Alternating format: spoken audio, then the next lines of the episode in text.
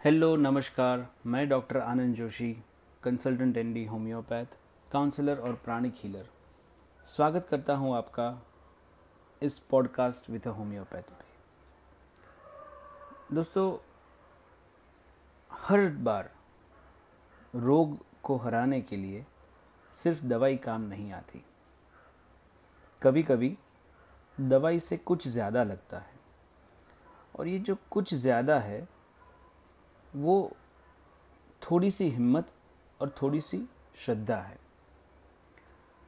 बीमार को या रोगी को ये हिम्मत या श्रद्धा कैसे मिलेगी? अपने फैमिली मेंबर्स से, अपने फ्रेंड्स से अवश्य मिलेगी, लेकिन जब वो किसी और बीमार व्यक्ति के ठीक होने के बारे में जानता है और सुनता है, तब उसे लगेगा कि भले राह थोड़ी कठिन या लंबी है, पर उसके अंत में उसे उजाला ज़रूर मिलने वाला है। तो इसी हेतु से हम आपके लिए केस स्टोरीज़ लेकर आएँगे। तो आज के पॉडकास्ट में हम वैसी ही एक केस स्टोरी के बारे में बात करेंगे। ये केस स्टोरी है एक 10-11 साल की बच्ची की, जिसे बार बार पेट दर्द की शिकायत रहती थी।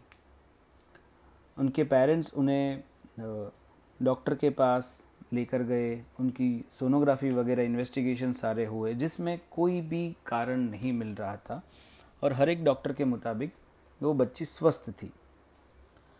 तब किसी डॉक्टर ने जाके उस बच्ची को एक मनोचिकित्सक के पास ले जाने की सलाह दी, यानी कि एक साइकियाट्रिस्ट के पास।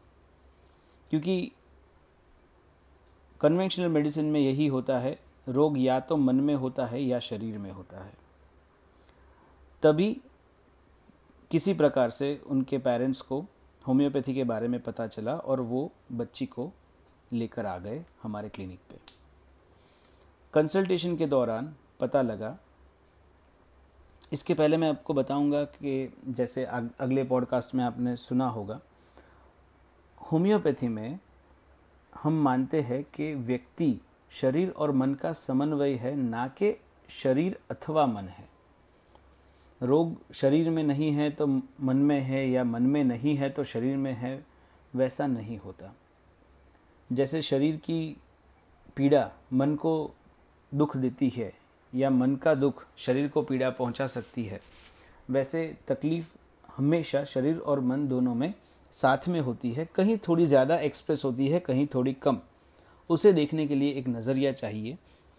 और होम्योपैथ्स सारे होम्योपैथ्स अपने पढ़ाई के काल में इस नज़रिए को लिए ट्रेन हुए होते हैं कि कैसे इस रोग को होलिस्टिकली समझा जाए।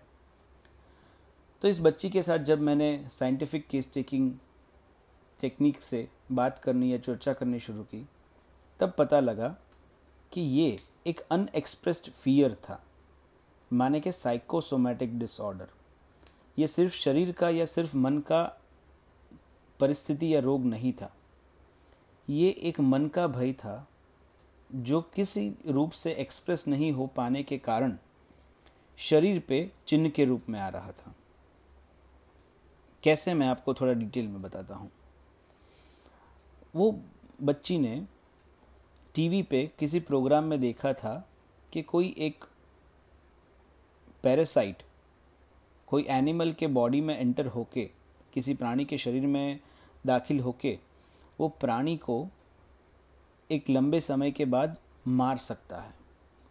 वहाँ से उसे वो भय लगा कि शायद अगर उसके शरीर में ऐसा कुछ हो गया तो क्या?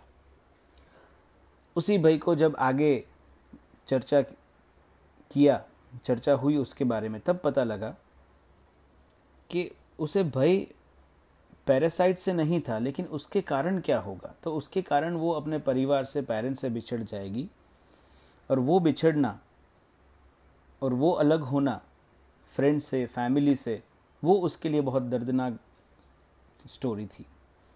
ये दर्द, ये डर जो वो बच्ची एक्सप्रेस नहीं कर पाती थी वो दर्द और दर्द कहीं ना कहीं एब्डोमिनल पेन यानी पेट दर्द के रूप में फिजिकली एक्सप्रेस हो रहा था। उसके बाकी के शारीरिक चिन्ह और ये मानसिक परिस्थिति दोनों को मिलाकर जब सटीकता से उसका स्टडी किया गया, तब होम्योपैथिक मटेरिया मेडिका से हमने एक मेडिसिन का चयन किया, जो ये सारी चीज़ें कवर करती है। उस दवाई के कुछ ही, और वो दवाई बनती है गाय के दूध से।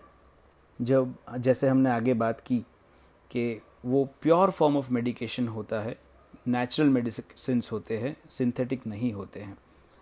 तो गाय के दूध में से अल्ट्रा डाइल्यूटेड मेडिसिन जो नैनो पार्टिकल के सिद्धांत पे काम करती है, उसके कुछ ही डोजेस जाने के बाद वो फियर, वो भय और पेट का दर्द, दोनों मानव गायब हो गए। अभी वो बच्ची काफ़ी स्वस्थ है और वो डर भय या कोई प्रकार के शारीरिक तकलीफ़ के बिना जी रही है। कई बार उनके पेरेंट्स के साथ वो क्लिनिक पे मिलने भी आते हैं they are still very happy and thankful to homeopathy इसमें से हमें समझना ये है कि सारे रोग या सारे चिन्ह के फ़िज़िकल सिम्टम्स या फ़िज़िकल मैनिफेस्टेशन हो लेकिन रिपोर्ट पॉजिटिव नहीं होते। डब्ल्यू के हेल्थ की डेफिनेशन, यानी वर्ल्ड हेल्थ ऑर्गेनाइजेशन की हेल्थ की डेफिनेशन में भी यही कहा गया है कि disease is not health is not just absence of disease और इन्फर्मिटी यानी कि स्वास्थ्य माने ये नहीं कि आप बीमार नहीं हैं, इसलिए स्वस्थ है। रिपोर्ट्स या इन्वेस्टिगेशन तो बीमारी का लास्ट स्टेज है।